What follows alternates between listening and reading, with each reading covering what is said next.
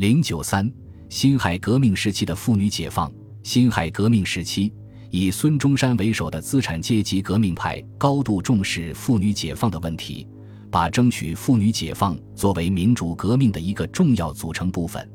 资产阶级革命派的妇女解放思想进一步超越了改良派，从而使这一时期的文化思想界呈现出比以前更加活跃的气象。其中，关于妇女解放思想已不限于对个别陋习的改良阶段，而发展到对男女平权、婚姻自主、妇女走向社会等问题的争取阶段。作为民主革命一部分的妇女解放思想，资产阶级革命派是这一时期历史潮流的代表者。他们比较自觉地认识到，妇女解放是资产阶级民主革命的一个重要任务，认识到“国无国民母，则国民安生”。国无国民母所生之国民，则国将不国。故欲铸造国民，必先铸造国民母始。而铸造国民母的方法，就是断绝其劣根性，而后恢复其固有性；跳出于旧风气，而后接近于新风气；排除其依赖心，而后养成其独立心。基于民主革命的需要，许多革命志士成为妇女解放的同情者和宣传者。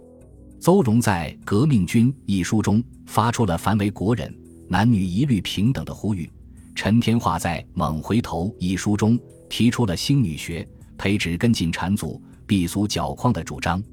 中国资产阶级民主革命的先行者孙中山先生，更是把男女平权作为民权思想的重要组成部分加以倡导的。他的民权思想是要用共和制取代专制政体。让四万万人都有主权来管国家的大事，在对待妇女问题上，他指出：“我汉人同为轩辕之子孙，国人相视，皆叔伯兄弟、诸姑姐妹，一切平等，无有贵贱之差、贫富之别。”明确了男女平等的必然性。在主持南京临时政府期间，孙中山为之颁布了一系列保护妇女的法令。对于女子参政问题，孙中山态度极为明朗，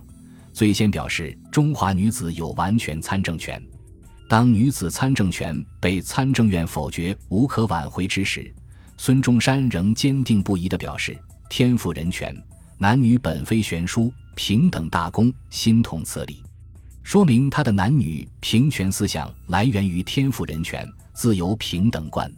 可以说，孙中山的妇女解放观深深地根植在他的民主革命纲领“三民主义”之中，与他所领导的民主革命联系在一起。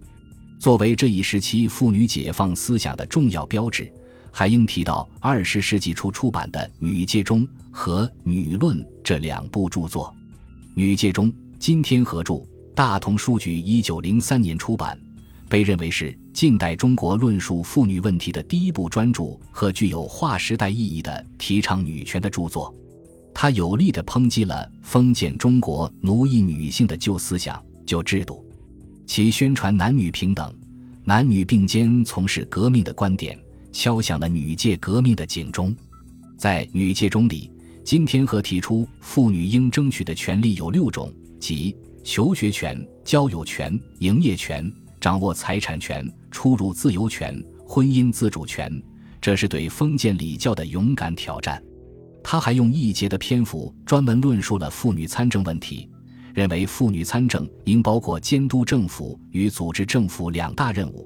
指出女权发达与否同国家民权昌盛程度分不开，驳斥了反对妇女参政的种种说法。他还考察了婚姻形态的变化。指出一夫一妻制是历史的必然，自由起而后平权利，平权利而后一夫一妻制行。他提出爱自由、尊平权、男女共和的主张，以爱国与救世为功德，号召妇女投身爱国运动，明确地把妇女解放同反清革命联系在一起，同建立民主共和国的目标联系在一起。女界中的主张带有妇女解放运动纲领的性质。对辛亥革命时期的妇女运动有积极影响。另一部女权著作《女论》，作者为陈以义，一九零九年出版。该书以人道主义和天赋人权为武器，控诉中国妇女的苦难，以进化论的观点对妇女地位的变化进行历史考察，论述妇女问题的重要性。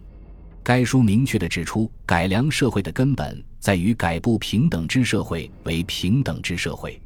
不平等社会即贱贵不平等、贫富不平等、男女亦不平等。作者认为，女权是社会改良的基石。世界之平和，必先改良社会；与社会之改良，必先扶植女权。女子者，国民之母也。女子在社会上无权，则社会安能改良？